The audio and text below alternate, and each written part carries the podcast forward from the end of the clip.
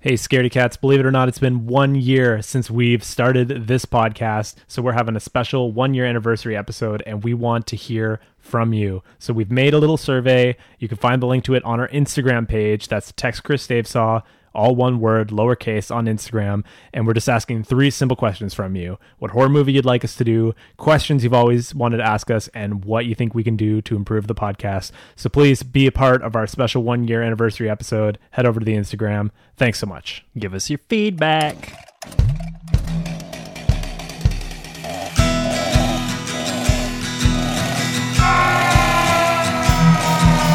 Killers, demons, ghosts outside. Screaming, you can run, but you can't hide. You can't scare me, I'm already dead inside. You also watched The Mist this past week, which is I'm excited to hear back from because I haven't checked it out yet. And The Mist, another Stephen King adaptation. Tis the year of, isn't it? Yeah, it. And finally, we're watching a movie today, Gerald's Game. Gerald's Game. But yeah, report back on The Mist first. I have seen episode one of The Mist out of 10 Mm-hmm. of the first season, um, which I don't believe was picked up for a second. Cancelled. Canceled. It's done. Um, it's so bad. Really, Yeah, that bad. It's bad. Um, it's terribly written. Um, there's no subtlety, no build up. It has nothing in common with the original. Mm. Um, people are just kind of the the uh, the effects are terrible. It's all like CGI gore and it's nonsense. And you'd expect that the budget would be in the the intro episode. yeah. And there's nothing. It's just like the mistress rolls in on a soldier and he's crazy for the rest of the time, locked in prison. The, mi- the mist, I don't know who I am. You know, it, it terribly, terribly written. It's just grates against the ears trying to watch. N- Nothing interesting happened. The, mi- the mist just rolls in. So the one potential positive that the show has is that they just throw them right into the misty apocalypse. It just rolls over the whole town and everyone's everyone's just like what's going on now and then you see a few people run up to like a glass window all bloody or whatever and Right. then everyone's like ah, and that's it So it doesn't really add anything new or exciting. Not at least at what you could all. tell from that first episode. no and they don't even capture like what's great about the mist you Right. know like they just shoehorned the mist onto the world s- as fast as they possibly could Mm. Mm-hmm. and from there let's see what happens so i suggested to jody that what we do after watching episode one, which neither of us liked, and we both loved the movie, um, I suggested like let's just hop into like episode seven or eight and see if See where they're at. Yeah. see if they're throwing money at it or if like it builds to a point that's worth watching. Mm-hmm. Um, so we haven't done that yet, and we s- we might. Um, there's this other show we love, Star Trek Discovery. Um, Star Trek fans are neither here nor there on what they're gonna think, but if you just want a really good action sci-fi show, right. it's gorgeous and I'm hooked. It's not like original Star Trek as I understand it or Right. as fans may understand it, but it is a fantastic space Game of Thrones. That's all I'm going to say. Space Game of Thrones. That's what I call it so far, yeah. Cool. I like that. Interesting. Yeah. Um, And it's got a couple uh, just a couple little horror elements, es- especially in episode 3. So Oh, yeah? Yeah, I would highly recommend it and we've just talked about too many shows and we got to do what we're doing today, so I'll stop talking about it. But check it out and maybe next week you'll hear more if you like yeah, it. that's great. I mean, you're the only positive review I've heard from it, so that that does at least give it a little bit more buoyancy. Where I had no intention of checking it out after hearing bad things from everyone else, but now maybe I'm curious enough to give it a little a little peek. It's worth it. Better than the mist, at least. Oh my god, yes. oh my god. M- The mist must have cost them $30 for a fucking smoke machine. It's just And just blast it nonstop. yeah, and just a bunch of actors who volunteered to be on who don't know what they're doing. It's Just put horrible. ketchup on your face. Bring your own ketchup, please, and There's- show up. There's even a, a scene, I'm just going to fucking say it, I don't care, where um a woman walks out of the mist up to like almost like the original uh, the movie. Yeah. She walks up to the glass, the front glass of a thing after having walked out into the mist and she's got no lower jaw.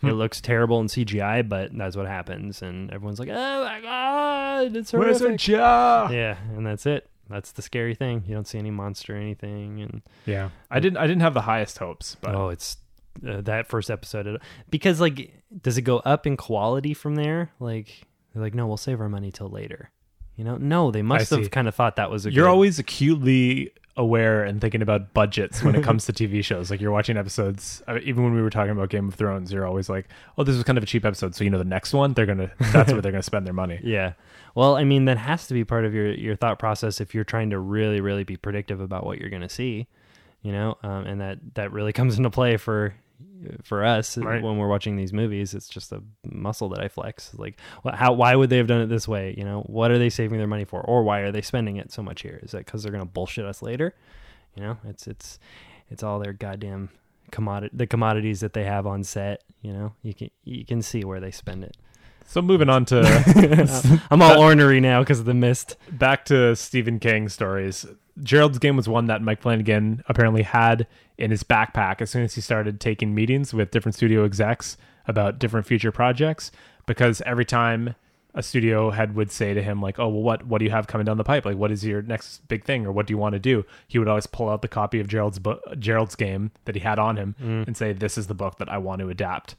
And the unadaptable gerald's game Yes, as he would go into detail a little bit more, it would become clear to everyone, including he had his own doubts about whether or not this movie could be adapted because it's such a crazy premise. Just Mm-hmm. this woman who's tied to a bed the whole time and everything that's happening to her is still happening in spite of her just being locked in one set the whole time. Yeah. It reminds me in like in concept alone or like pitch alone, like with that movie Phone Booth. Do you remember that?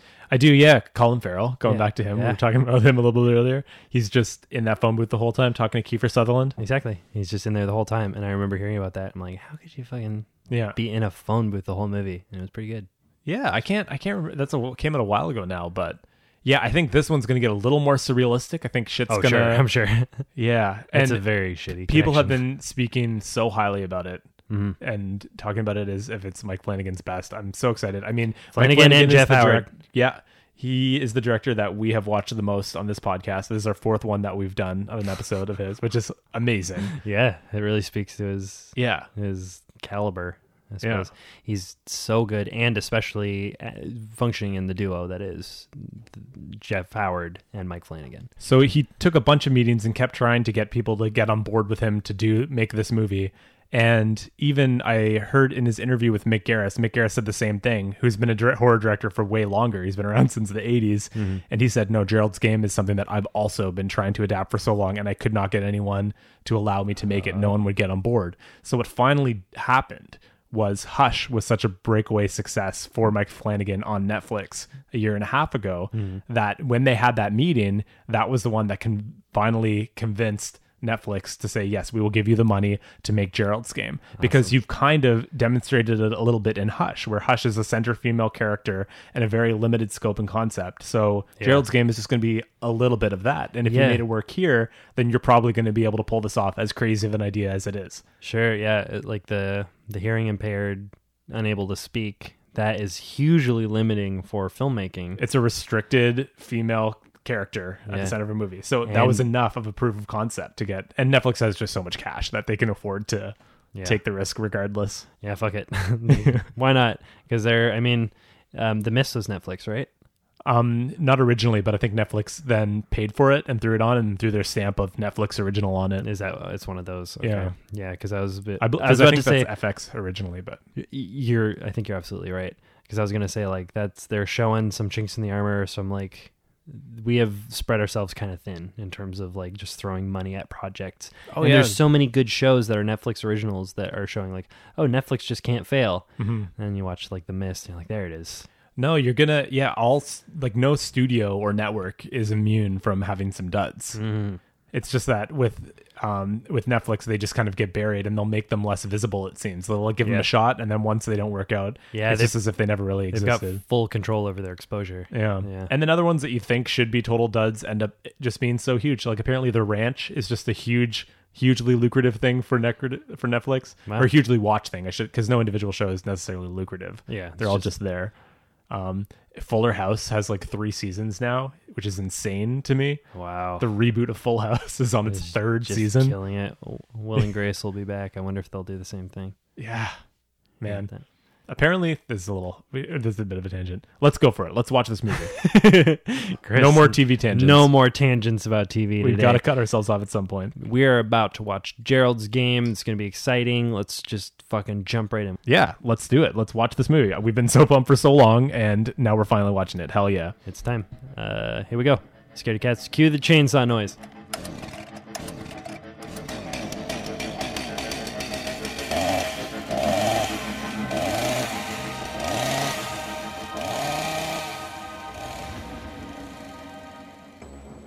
somehow I feel very affected by this movie. Yeah. Like I feel like I'm I'm just in a place and I just it's like you don't even want to jump into conversation. I just want to kind of remain in the vibes of that film for a little while longer. Yeah, I feel somber. I don't feel like making a bunch of jokes. Yeah. I feel like sitting here in reverence for a few minutes and going, oh. Yeah.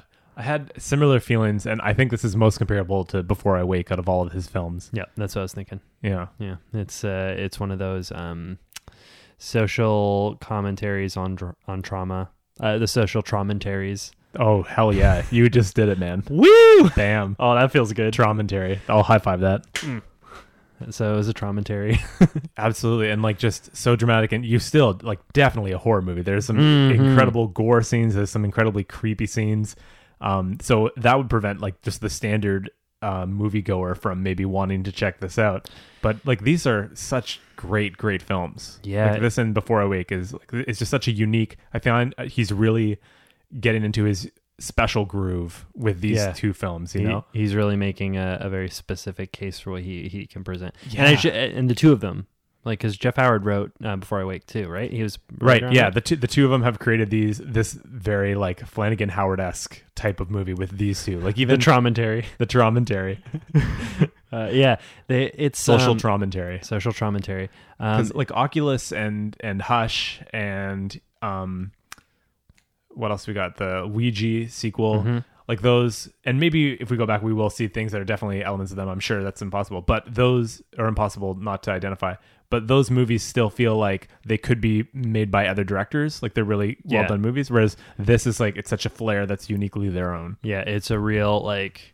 Um, by the end of the, mo- you watched a horror movie for an hour and whatever, an hour Mm-hmm. and a half or so, and then you realize that what it's actually it's saying something else. They've got incredible messages, and Yeah. they're, it's an incredible statement. yeah, that they're this making. I think this one a little less of the like. Th- the whole movie was sort of alluding to the fact that this is about dealing with a childhood trauma that was you know that had lain dormant otherwise. Yeah, Um, that was revealed a lot earlier in the movie than I think in Before I Wake. That was like you re- figure out the last minute it was cancer and you figure it all out. right, But right. in, in this one, you're kind of it, it's basically that's like the mission statement, and then they fill it in. You know, Mm-hmm. Yeah. they start coloring it in exactly what happened, exactly what brought her to this place, and Right. what yeah. she's dealing with. But then with that one little twist of there was a physical person involved that was actually made that. yeah. And at first I was like, oh, that's interesting. But then they carried a little further just to make the grander statement that like these monsters aren't ma- like aren't fake things that you're imagining. Like there are monsters in the world, and we have to face them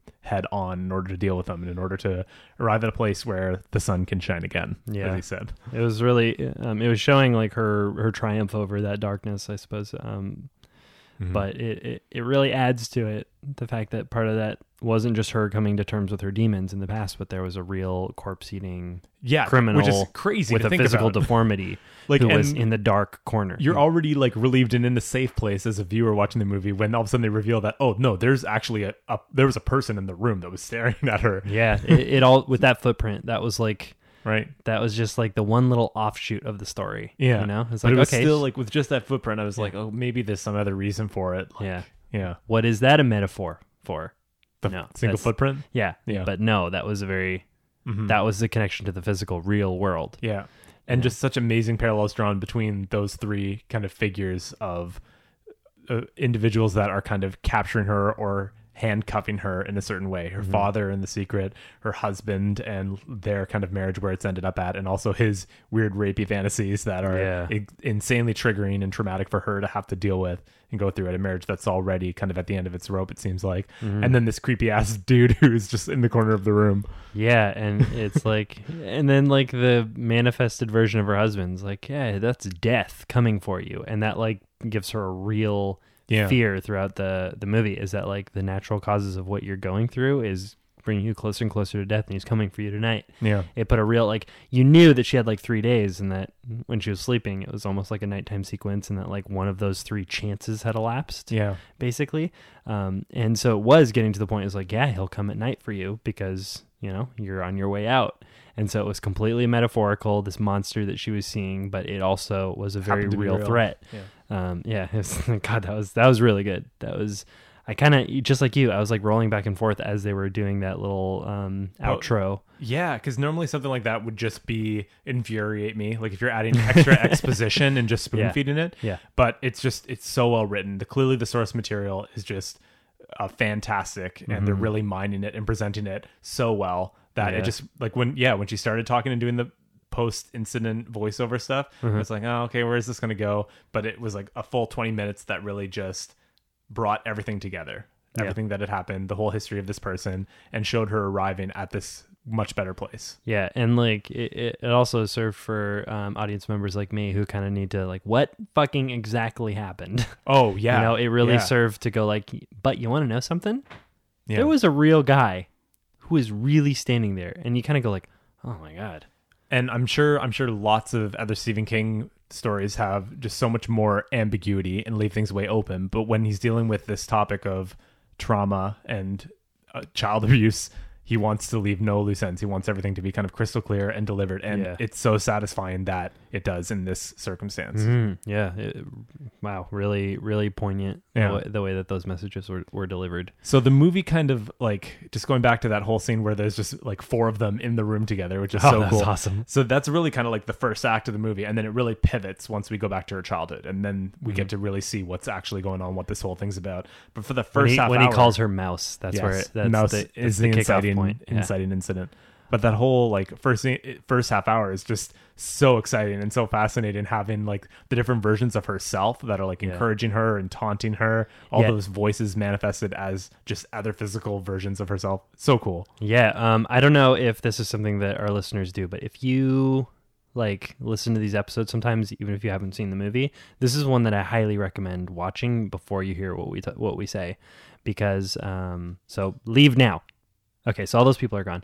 Um, so if you know what happens, like this is really a cross section of a human person's like thought process as they die like that's kind of like or, or as they die and experience the fear that comes with you know you're on your way out and you know there's nothing happening if you don't do it yourself no no one's going to save you kind of thing so she was just spending this time like losing blood not having anything to eat having minimal like water in her system like falling asleep waking up tremendous pain in her hands you know like those sorts of things and she's lost her mind bec- you know because of the inciting incident and that just goes down and down and so her fears like you know are more and more explored not knowing that from the get-go not knowing that she's going to be like sort of opening up this folder that was you know the photo book of her you know trauma you know not knowing that seeing her reaction how scared she was and how like the different iterations of herself and her husband in her own head were like telling her different things and reminding her of things that she didn't consciously remember that like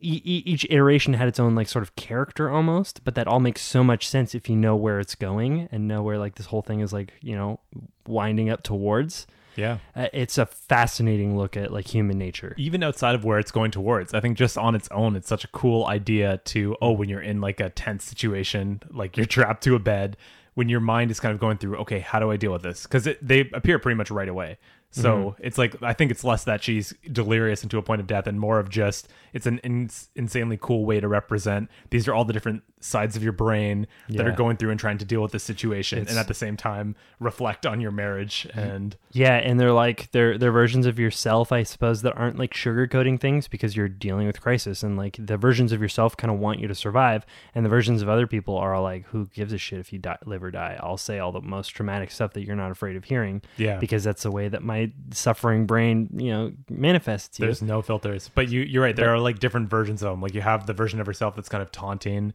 Mm-hmm. being like, you just kind of went along with this marriage for so long. You knew that things weren't working out, and then the version of her that's encouraging, saying like, you need to get that water. Don't drink it all. Like till the thing. Be very careful. Mm-hmm. yeah And then the version of her husband that's saying like, it's not going to work. Yeah. You're not. You're never going to get out of this. Well, he's saying stuff like, you know, like who's gonna come? I probably like did all this stuff, and like that almost seems like there's a, a way to interpret that as sloppy writing. Like, why would he just say all the things that are on his mind? It's like, no, she's an incredibly intuitive person who who takes like the intentions of the people around him. It's like I probably sent like Yeah, she's going for through. my sexy this is weekend. What, this is Yeah. what my. This is what he would have done. He stocked Yeah. up the fridge, so clearly he would have made the preparations. I saw Yeah. that the lawn was cut, so clearly he organized that ahead of time. We saw earlier that those neighbors aren't going to come till June. Yeah. like she's just They won't be there till recalling June. and I sent them running away. through everything. putting to forth the logic of from his perspective. Like that's the most fucking intuitive It's thing in the so world. cool. Like l- that's one of my favorite parts in the movie. Just like listening to her own projected breakdown of what's probably going on. It's like here's a more logical sliver of Mm-hmm. Yeah, yourself. it's such that a you're like projecting. rational person way to break it down. Yeah. Like, okay, let's put all these characters out, lay it out in front of Yeah. me visually. They'll talk me through this. Yeah, and that being said, like the versions of her husband who are taunting her, saying she was going to die, was a version of herself trying to keep her alive. Like that's so fucking Yeah. interesting. Yeah, Like so, that's why I wanted to send away people who hadn't listened to or hadn't watched the movie yet, um, is because I mean you- you're probably still here listening, um, but because like knowing that that's what you're in for, uh, that's what makes me want to watch it a second time. Is right off the bat is like I want to watch her knowing exactly what happens. Mm, yeah. I want to see like what her brain is aware of in this time of crisis. Like, you know, after five hours, her brain suddenly kicks into like, here are the facts and here's the logic and s- get to work. But the, the then right when we go into the flashback, then it's just a major zoom out. It's Yeah. no longer about We- like we get Mm-hmm. oh, a scope. broken marriage and she has to somehow survive. We get to like learn way more about this character, the Yeah. history of this marriage, what her husband now kind of represents for her, like her husband. Um, and they clearly bring up the fact that so many of his behaviors are similar to his father, Yeah. to her father's, and They're both lawyers. yeah, so th- I mean, there's so much crazy psychology of dealing with trauma here. I mean, it's such an incredible, incredible story. It's crazy to think that it came out in '92 because it seems like something that someone would write today to really, because now we're so much more socially conscious of these things and we want to draw more attention to it. It's such a relevant story. yeah. I wonder what, like, I mean, I said I was going to read it before we saw the movie so that I could have maybe some sort of perspective here, but Mm-hmm. I wonder how much, you know, Jeff Howard and, and Mike Flanagan really, um, modernized. Yeah, the how much of this is perspective. this, how much of this, and how much like what parts are artistic license and what parts aren't? Like, how personified Yeah. are the people? Are they physical presence in the room, or is it just her running through all of them in her head? Yeah, Well, that yeah, that's it's weird because like in a way that's what the scene in Hush was. Like those scene, the scenes in Hush with her like playing Running out through her the own scenarios. deaths, Yeah. running out the scenarios with incredible logic and like you know very similar very yeah. minute detail. Like yeah, they're super similar. so at the end one part that the one issue that i see fans talking about with this movie um, is gerald being chiseled like a rock because in the story apparently he's not chiseled he's like kind of a middle-aged kind of somewhat overweight frumpy kind of guy Yeah. and the only reason it becomes somewhat problematic for me is when they say he had a, he died of a heart attack, it was a long time coming because there's nothing else in the Right. story that said he had any kind of heart condition. Whereas if he was kind of a frumpy guy, then you could just read between the lines and say, "Oh, he drinks a lot of coke and overeats." Yeah, so you- like they should have shown his high stakes job, and I think some the Viagra might have had something to do with it. Like, but that's not long time coming. That's the Viagra wouldn't be long time coming. yeah, But- the job if he's like you know constantly like working getting Mm-hmm. deals or whatever, he's a lawyer, so like he's drinking every night to like get through that whatever. yeah, show, show that he's like an should've- alcoholic as well, Yeah, something yeah. like that. That's what they should have done. You're totally 100% right. That was a loose a loose missing component Mm-hmm. Um, of like why is this like the lowest body fat index I've ever seen on a, you know, right. a 50 plus man. I love too that even when she's kind of going through and dealing with the trauma afterwards, um, like really running through it in her brain, it's still the weird uh, eclipse vision where you have just kind of the red, Mm-hmm. Red and black, splatter, red yeah. and black splatter everywhere. Um, yeah, that was an interesting visual effect. Great. That's so Flanagan. Yeah. You know, he he loves to kind of turn like turn the tables on the whole, the entirety of, of the image. You Right. know, that, that that was awesome. Right. I guess Before I Wake has similar kinds of things, right? Yeah, it's got the kind of. I think we would be seeing like the yellow and orange um, of the butterflies flying around, Yeah, which yeah, is yeah. Mm-hmm. indicate that some dark thing was about to happen, and then that would turn into the dark black moths. Yes, and yes. They then the would shadows just would kinda come fill the down. whole frame. Yeah, yeah, yeah. Yeah. Oh, love it. Um, Great. It was just so good, and how creepy that guy, that monster guy, was. And like me personally, when I'm dealing with a movie that doesn't have a tangible threat and it's somebody's own demons eh, that they're battling internally, mhm. um i it's not that i lose interest but i kind of go like i wonder what'll happen rather than like oh my god oh my god you know like i don't feel like very threatened i'm just curious Right.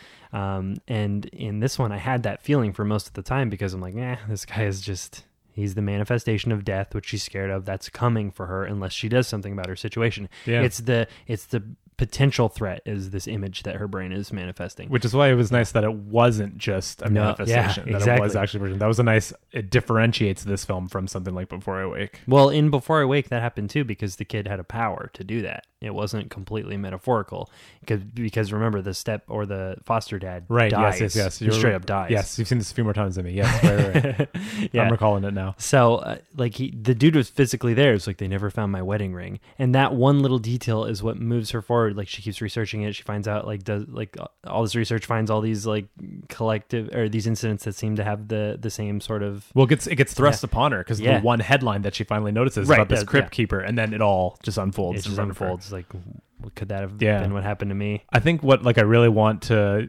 go back to the novel um, and discover about this film is just how much like what what they were able to take directly from it because just the fact that so many studios kept saying this is an unfilmable movie. I mean, it seems so filmable when you watch it like this. So I'm really Yeah. curious to see how all these things are represented in the book and why they thought it was such a barrier and then also be able to fully appreciate how well this was written as a screenplay. Yeah, I wonder. I'm reading it right now, so um, not that I have a huge like now a huge insight on Stephen King, but um, I wonder if like most of it that I've read so far, if most of the um, exploration of character and thought just happens in, inside the character's head. And Stephen King does that infinitely. He'll he'll project somebody's death. He'll say it right at the beginning of a chapter. You know, this was the night that Georgie died Right. and then all of the stuff you know pages and pages later it actually happens kind of thing um, so it, it sort of takes place in a space where he'll narrate things that if you're watching the mo- or watching the story visually there's no way to see that unless you're like looking at the character's face or it's narrated out loud Yeah. right so i wonder if um, gerald's game largely takes place in her head I her imagine. running. I imagine that that's That- exactly why it was because Sure. she's just chained to that chained to that bed. Sure, and thinking and- about everything. and then you know jeff howard mike flanagan found a way to, Yeah. to present that via these manifested Yeah, yeah. ghosts I'm curious in particular about those flashbacks and how how those kind of go through in like on the written novel. Yeah, that might have been the most disturbing part in the whole movie was that scene on the bed where he was explaining. Yeah, why- I'd say there are two most disturbing parts, and one of them is yeah the all the whole eclipse and dealing with the father on the bench and in the bedroom. start to top to bottom. I mean, like the the whole discussion was just horrifying to watch when he's he's just using reverse psychology that manipulation was that fucking predator horrible. behavior, like inside, Yeah. just the, the psychology of a predator and the tricks that they Yeah. will use to convince a child Him saying it, to we keep sh- quiet. We should just tell her now, now or never, kind of thing. just like, take it. I know it's Ugh, my so God. disturbing. Yeah, So I mean, all that shit was so hard to watch. But then also cutting her hand and sliding the skin off coming out of the handcuff. That was real fun Mm-hmm. Yeah. cringe. you get both like elements of cringiness. Two in this very movie. different kinds of cringe. One in the deepest, darkest part of your soul, and then one on the top, uh, the end of your Surface arm, skin level. Yeah, yeah. God, that was so horrific. And the way that her like muscles and skin peeled back I as she know, was I sliding know. it out. Man, you were like dancing in your seat. Yeah, I mean, it's not. Uh, it wasn't as traumatic as, and probably much easier to watch for us after doing Martyrs last week. That Martyrs was a good, you know, prevented this movie from. we got ruining and my we got day. a lot of skin in in there and this this still was it's insanely effective like two very different beasts but for the biggest gore moment i mean that was very hard to keep watching Yeah. Oh Jesus Christ! It was that was a bad one. Super painful. but she she fucking did it she's just went for it when she like embedded the glass into the wood yeah, when she- panel she did that, I was like, wait. wood shelf No, I didn't see that. The, the, I didn't see there's a real way, and the way that she did it too, like just kept doing it and she didn't stop she and then she ran it up her hand too to like Yeah. get some extra lubrication Well, yeah, she cut. Well, she cut it in such a way that the muscles would wouldn't be attached because of the skin. yup So that she it would did. just- God, that was nasty. but Oh, so so, nasty. exciting so exciting to be like yes you're doing it you're doing it You did it. You got out. Really? You- Yeah. You, just got out. I know. There's like 20 more minutes of movie. That's weird. yeah Something bad's gonna happen. Then she sees the thing down the hall. I'm like, fuck. Here it is. What is that thing? I noticed this is a common thing that they tend to do too, and this might be like more of a post production thing, but whenever they show like a creepy baddie in the corner, so or a manifestation or whatever, instead like it's not it's never a jump scare. It's always just like the audio kind of drops out and you get this like super subbed low treble bass beat kind of going like Yeah, not even that Underneath. growly, just like a, just kind of like a beat, but it's like It's like if 20 blankets were thrown over a bass drum and then the reverb was cranked up, just like this li- weird little subtle sound that just feels like it's coming from like underneath you or something like Yeah, that. Yeah, Uh, it's a signaling sound for the beginning and of they something. love doing that. Yeah. That's something that every time a baddie showed up, And then here- it's and then it's at the end of the room or the end of the hall.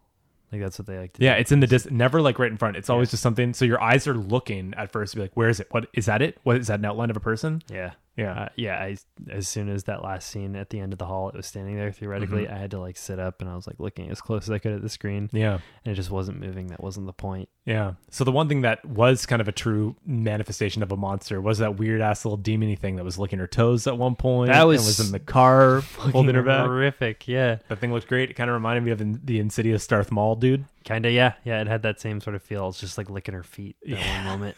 Ah, But great, I loved it. that was great. Yeah, it was. And Uh-huh. it turned out to be the dog and creepy dog. Mm-hmm. Very creepy. yeah, dog. like kind of blood red eyes. Yeah. Right? Just, just, like constantly looking like de- a desperate looking dog is a scary animal. Yeah. You know? But I actually like I felt sympathy for the dog. Like I felt bad for the dog just as I did for her. And she kind of makes that connection or moment of Mm. solidarity with her when she says the dog or one of her manifestations says the dog is just doing what you're doing. Like the dog or the dog is doing what you need to do. It's doing what it has to do to survive. It's figuring out how to get by. This dog is just like a feral animal just trying to survive in the wilderness and is getting by any means they can. And it wasn't That's it was crazy only because they also aggressive. they use that metaphor though also for like just doing what men do. You know, they see blood.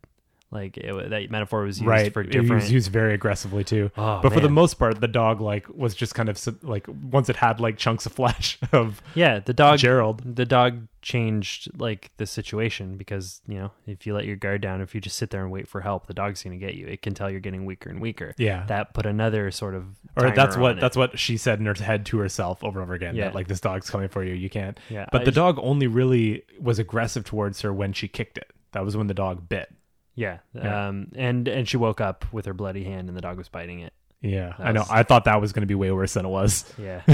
yeah. The dog was a real scavenger. It wasn't. It wasn't a lion. It was a dog. Mm-hmm. Yeah. And that was that was pretty terrifying and great. Like, just a great inclusion. This is, this must be just such a great fucking Stephen King story because there's so few variables. yeah It's all mental.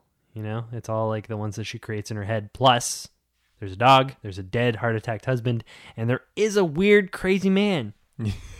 Technically, there that's is. the, that's the craziest part about this movie Yeah. too. It's just like, oh yeah, and that creepy monster dude in the corner. It wasn't like a, a s- stand-in for death or something that's supposed to be a metaphor of death. It was just this creepy dude who like robs graves and just happened to be like out Yeah. in cottage country. and is like killing people and cutting off parts and like fucking corpses. Like it's he's a terrible monster. Person. Does he say to her in the court, "You- "You're real"? he? She he says what she said to him in the in the house when she was running out in the final sequence and drops her ring. Yeah. you're not real. You're made of moonlight. That's what he turns and says to her. Back to her. Very You're not nice. real. You're made of moonlight. And then she goes, You're "You- just moonlight or whatever. no, I remember you, or you're smaller Yeah, than I you're remember." Smaller than I remember. Just going Yeah. like Which is uh, great. That's like a Yeah. I'm I'm, I'm bigger than past my this. trauma. Yeah, I'm yeah, bigger yeah. than the shit that has happened to me. Yeah, and she made like it, it was really great in that she made like some, a a place or a foundation for people who, who are going through that, and she tells her story to everyone to help Yeah. them get through their Oh, traumas. it's wonderful. Like Great. just for that little moment of her sitting down with someone else at the end and like Yeah. that now I do open up my story because it can heal other people. When we open up our trauma and when we face it, we can help others heal as well. Yes, and um, Howard and Flanagan don't shy away from giving you a really really happy ending at the end of these horror stories. Yeah. You know, because that's that is what this is. It's a complete resolution to all the the things that have happened. Yeah. not that she's over it, but that she's doing it in the right way, and she's not Yeah. hiding anything anymore.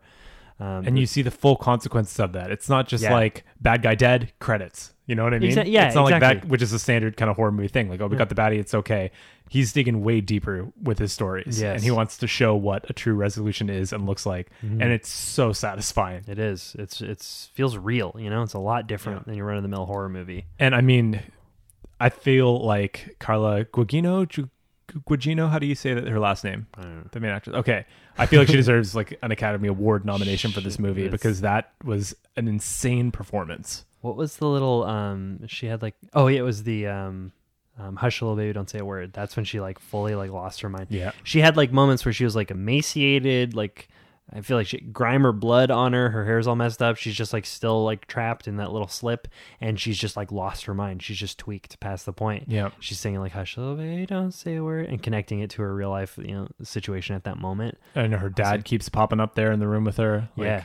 I'm Oh like, my god. Mm-hmm. You are you full on snapped, and then she comes back from that moment. You know, in, in in other situations. and just even like the physical task of being in those cuffs for the entire shoot. I love that they like when she woke up, she was in like tremendous or trem tremendous, Mm-hmm. immense, tremendous hand pain. You're getting a little too excited with like compressing the word. yeah, from that social traumentary success. I can do it with any you two land words. once, you're like, okay, specifically TR words. no, yeah, it was great. Like the morning after, and Yeah. her hands are bruised and fucked up, And and she's like screaming. her in legs are pain. cramped. Like, yeah, thank Like- you. Realism about what physically would be like the next morning. and then her internal monologue gives us a monologue about what's happening. yeah, you know, but it's manifested, so it's just such a clever way to deliver like what otherwise would have just been exposition that annoyed me. yeah, you know your hands probably hurt like if the the torturer when she woke up and started screaming it's like your hands probably hurt from sleeping on them all night it was Yeah. her own logic telling her why she was screaming in pain yeah. And the manifested good side of her brain was just like, pedal your legs. You need to get blood circulation Yeah. going. I love that. I loved like the That's- coach version of her that was like walking her through That's how to basi- survive. yeah that's basically the hush like internal commentary is this like calm yourself down Yeah. this is what you have to do like that's No. a, that's their take it seems like their take on like internally this is how the logical side they of- like of a- playing they like playing with okay how can we represent this in like a cool fun way Yeah. where they it will be external to like actually what's physically happening Yeah, and just showed the juxtaposition of somebody freaking out in the flesh, but working it out mentally. You know, like that's Yeah. cool to see those two characters who me- represent the same person. One logical, telling them what's going on, the other person screaming and writhing. yeah But it's one person dealing with both things at the same time. That's awesome. I really, really love seeing that it is wonderful but uh, you know um it was there was a uh i found it unscary for a, a lot of the build up it was i found it oh pretty- yeah i mean like that's why i said earlier that there are a few elements that definitely m- move it into something you have to consider horror like that gore that you see there and Yeah. just the kind of creepy dudes lingering Yeah, around gore. but just like before i wake it just feels so much more like a strong amazing dramatic film that's serving a social commentary Yeah. that is peppered in with these nice little horror elements a terrifying drama Yeah, I almost like I lament like I I love these movies so much, but I lament that more people won't see them because of those hor- horror elements. You know? yeah yeah that's true it's like it's it's such a great way to evoke like some genuine emotion even though it comes from a place of like fear it makes your heart pound a little bit when you see like somebody handcuffed to a bed and then something creepy approaching Yeah, that's just it evokes emotion one way or the other it's and just terrifying And these these real things, these things that are often just represented in film in just strictly pure drama, they they have horrific elements to them. Cancer has terrifying, horrific elements to it. Mm-hmm. Yeah. this childhood abuse and ongoing trauma, it's horrifying. It's Yeah. horrifying. So I feel like these kind of movies do more justice to like accurately capturing and representing Mm-hmm. Trauma. what the experience of these this is. You know? Yeah, yeah. Trauma isn't something that's just sad on its own. It's got a real jarring, abrupt, like you said, terrifying aspect to it. Sure, you can have like a Howard Shore score swelling and someone's like just flailing in a bed while other people try to calm them. Yeah, or you no, can no, show no. Yeah. Or you can show what it's like inside that head Yeah. and what it is like to experience that trauma. Yeah, if you're in a fire, it's scary. You're gonna have scary memories of it, scary flashbacks. You know, like Vietnam flashbacks, as far as I understand, aren't sad. They're s- terrifying. Especially when you go to Vietnam and die and then just live this whole existence right before you transcend. We haven't talked about Jacob's, ladder. in a Jacob's long time. ladder. Oh. well, I mean, it's it's one of those um those movies that its name makes it into several episodes, even if we don't talk about it too much. So, I mean, if it's not the best movie in the world, it really did stick with us. Just because we keep bringing it back up. We do, yeah. Oh yeah, I don't. I feel like we don't bring it up that often. Not in like long conversations, but we t- we've talked about it probably three or four Oh, episodes. okay. Yeah. yeah. Cool. Just briefly. But um, I, I love the set. I like I love that. And I was thinking too about how when like a lot of the conversations, especially at the beginning, were shot kind of behind the bed. Like you have her head in frame, and then you have a shot of Gerald kind of looking yeah. down at her. So I'm like, what did they take the back panel of the wall off and then like have the camera there and then shoot all those scenes that way? yeah, that's it. Or did they slide the w- bed away from the wall? Mike, Jeff, anyone, let us know. Please send us a message. We're so curious about those back shots. And the, the Oculus Mirror thing, I found out from Mike Flanagan himself. He posted it on Facebook. He said fans of Oculus should look closely at the headboard to the bed. and Yeah. it's that must like That's it's how you just- figure- I think it's the exact same design as the top of the mirror in Oculus, which is just such a nice, awesome fucking way for a director to like just like tie his movies together. tie them together without the um geez the like just the set design, tie the set design together in a weird way. yeah that's like another flanagan feeling movie sure but also without the like the pretentiousness of turning everything that you make into a universe Yeah, you're not spoon feeding it. Yeah. You're not like, oh, by the way, the materials of that mirror when they smash it at the end in Oculus, they turned it into a bed and this character bought that bed. Like that would be Yeah. the universe logic. this is just a slight aesthetic nod Yes. to the fact that it's like the same people who are making both movies. yeah and that's awesome that's really that's It's cool, cool that's yeah. like knowing that the, it's the same goat and it comes at night and the witch They're- these are just fun Yeah. little Easter eggs. Yes. That And I mean, we did talk about making a a 20, 21 or 24, 24. a 24 like universe based on that goat, oh yeah. notwithstanding in this conversation, but I want a Black Phillip origin story where it's just a bunch of goats living together. I referred And to they're the, bleeding at each other with sub- subtitles. I referred to the witch today as Black Phillip. the Black Phillip. The Black movie. Phillip, mo- Black Phillip the movie. I think you called it. But I Which meant the I witch. want. I want Black Phillip colon the movie, a movie titled that. Black Phillip the movie. Bah! Le- Thunder crash. I'm into it. I wonder what that goat's up to now. If it's done, if it's gotten other gigs or I wonder if it's just getting milked. And- Ugh. I don't No. know. It's not getting milked. Black Phillip's totally a dude. Are you sure? Yeah, that's one misogynistic ass goat. You can be a misogynistic woman, goat. That's true. So It seems have you super. It looked? seems super insanely aggressive. I don't know a I'm lot sorry. about goats. it's bringing me back to um s- one other time in our lives we watched Friday the Thirteenth, and there was a moment in that movie where she looks at the dog. He's like, "Hey, girl." I mean, boy. oh my god. Yeah. How do we not talk about that? That's a weird ass line. 'Cause it's was that in the important script or? I hope that wasn't. I hope it was like she was supposed to say, "Hey boy," Yeah, hey and boy, said and, girl like- instead. Yeah, yeah, that would That be- would be a fun Yeah. w- way to excuse it. Hey, girl looks at penis. boy. Hey, girl. I'm in boy. Flip hair. God damn it. I had to go back for that. this dog was More on the dog, please. more on the dog. Um, the well, I mean, This German Shepherd. this dog got two hundred dollars worth of Kobe beef to start, and then like ate the guy who bought it. Like, I mean, that's insult to injury. I mean, it's crazy. I mean, you you know pets. You work at a pet store, Dave. If a dog ate that much Kobe beef, beef from, from Kobe, Sure.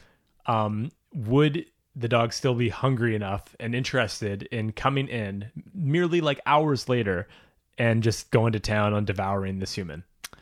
There is, technically speaking, if we want to talk about this, there is a stage of hunger where the body's eating itself, where you probably won't be satiated for a long, long time. So it's possible. Yep. But w- even like if I think of my own hunger and the Yeah. Have you ever been like in like eating possums off the road because you're so hungry?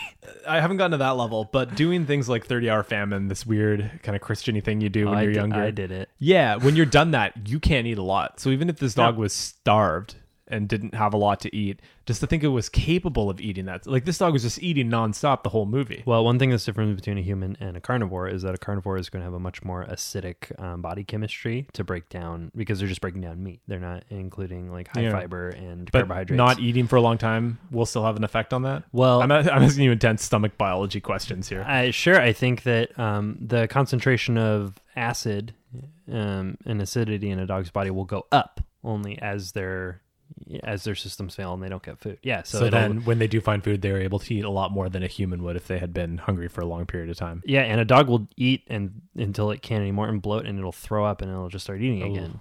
Like, yeah, that's what I expected. I expected this dog, just from instances of when I did have a dog growing up, Mm-hmm. if that dog got into the food or something like that, the dog would eat nonstop, but then it would puke everywhere. Sure. Yeah. Yeah. but also, your dog was probably eating kibble, right? And kibble is dry, so if it fills with the, the juices in the stomach, I was it- thinking it's more gonna like if expand. we like if it got into some food that we left on the oh, table some, or something some like human that. stuff.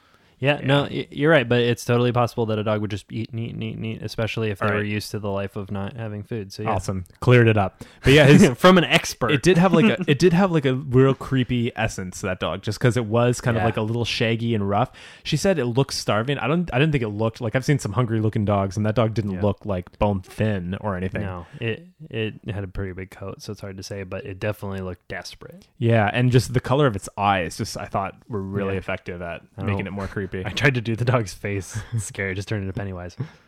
Like I had nothing there for it. oh so you were just physically trying to manifest the pennywise dog I don't know what I was trying does to do pennywise there. have like those buck teeth too your lip is tucking right behind the Well, he yeah Let's- he has you should teeth. snap that put it on the I twilln't. I twill not. that was Uh, just for me scaredy cat It was sorry just for you. Um, I a beautiful little cabin house there. That's a house. That's a fully winterized. it's a straight up house, but these people are very wealthy, Yeah, they are. well to do. Lawyer, Lawyer cash. and two hundred dollar cuts of beef. He had four of them. Oh my That's God. eight hundred dollars worth of just single steaks. For the weekend. for the weekend. We're stocked. And he had like I looked in that fridge and I wanted to just make fun of them because he had like a cake in like a glass like Oh my covered. God. Like who fucking does that? It's still in No the box one. from the grocery store. No like, one why no one buy especially Yeah. at that income level, you're not buying those kinds of cakes from grocery stores. no, There's no. no way. But even if you went to a fucking bakery, it's going to be in that box. It's not going to be he didn't take it out and put it in a nice presentation container and put that in the fridge. Like that, that I don't know. There was some moments where it was like a little too decadent, a little larger than life. So we're we're a little conflicted on the set design. There are things we're really appreciating, but there are some things that were like, what's happening? Also, I Yeah. mean that fridge was just so clean. Like just gorgeous. Yeah. But they do have maids. You know, you, like thinking about it this right now, like you bringing that up, it really, really um, brings up the question of why he wasn't like fat and on his way out. Because a guy with that much money and that much attention to detail, Oh my god, you're totally right. Who's no dude that chiseled? Like d- he has zero body fat. or Like he's got 1.5 percent BMI. He's got an eight pack, and he doesn't have like a guy with a, that kind of an eight pack doesn't have a bullshit grocery store cake in the fridge to chow down on all weekend. yeah, definitely not. And he doesn't just eat fucking cuts of red meat. I, I buy the red meat a little bit. If you think of he's like a 'Cause real it's- beef head, he's working out, and then he's like, I just like to just like bench as much as I can, and then just eat just a slab of Kobe beef. Yeah, he doesn't have like bodybuilder arms. He's got low BMI. That Yeah. means like low fat and like Great I job, guess Bruce that- Greenwood. You're really keeping that body tight. Like, Yeah, he's great, awesome. I mean, you're no Stallone, but um, interestingly, um, Stephen King recommended him for the part. So Really? if he was so good. if he was amazing his performance was great but if we have to offset if we have to blame kind of anyone i think we are we have to offset it from mike flanagan and jeff howard a little bit because if you have someone like stephen, Stephen king, the King. author of this recommending a certain Yeah. actor you're just going to be like okay Both, yeah, writing Sure. a, f- a fat guy who's about to have a heart. Or We'll make it a- work. A frumpy guy who's going to have a heart Yeah. attack, and then suggesting you hire a chiseled guy who's 1.5 percent body fat. Like, like sure eh, whatever Yeah, we'll That's let the not your viewers fault. figure it out maybe he had a heart condition that we didn't put forward but Well, the that's Viagra fine. helps. The Viagra will fuck with your heart, like, or with your blood flow and shit. Yeah. So it makes sense that that's like an inciting incident, and I'm sure Stephen King paid attention to that too. And Mm-hmm. like calling him a, a lawyer, yeah, that that paints him to me. He's got scotch in his hand a lot of the time. You know, wait he does he has no, scotch in I his- that that makes oh i see, me see you're, that. you're yeah. projecting this image of a lawyer yeah, I, I can see him doing that. I can see him having a heart attack. Like that's so sudden. Like Mhm. I wish like she dropped some like heavier knowledge or something on him right to make him have that heart attack. But I mean, that's only only based on the fact that he wasn't a Right. physically heart attacky looking man. I like that we get um the same actors and actresses that Mike Flanagan likes working with. He b- keeps bringing them back. First of all, it's white Kate Siegel had Mm-hmm. like just a quick little moment or a couple scenes actually, the dinner scene and the Yeah. afternoon. Yeah, she she's was very there for a little present, and the dad himself, like one of the hor- most horrifying things to have to act. I can't even imagine. Like both of those scenes, the on the swing Yeah. and then in the bedroom, like that's a lot to ask from an actor to be willing to step up and do that. Um, yeah, and like really commit to it and try really hard. yeah, just to be a total, total Fucking Total creep. creepo. Yeah, um because he's horrible and like one of the most manipulative things I've ever seen on screen. yeah no absolutely i've never seen a predator represented that kind of way like a, a way that you're showing the logic that a predator uses to such an insanely deceptive account Yeah. to like make it basically incept the idea of being quiet in the child I, I struggled. I struggled in those moments because I've never seen, like you said, a predator portrayed in that way, and it was Yeah. horrible, horrible. and now this he clearly had a great time i mean it's the it clearly just worked out so well this performance from the lead but she is also now the lead of his Haunting on Hill Haunting on Hill House series that's coming to Netflix. Uh, they're filming now, so probably next year. He is? Yeah, He's- Uh, you've is- heard about this? No. They so do you know the movie The Haunting Yes. with Catherine Zeta-Jones? Yeah, yeah, yeah. and Okay, Liam yes, yes, Neeson yes, and yes. so that's like based on an old old Shirley Jackson novel called The Haunting on Hill House. It was a Victor Price movie in the 40s or something like I think that. I've even seen that. okay. I've seen a good amount of Victor Price. Yeah, it's like if I recall correctly, it's like a wealthy dude is like, "I'll give you like a million dollars to come stay." It's, no, no, is that right? That might be House on Haunted Hill.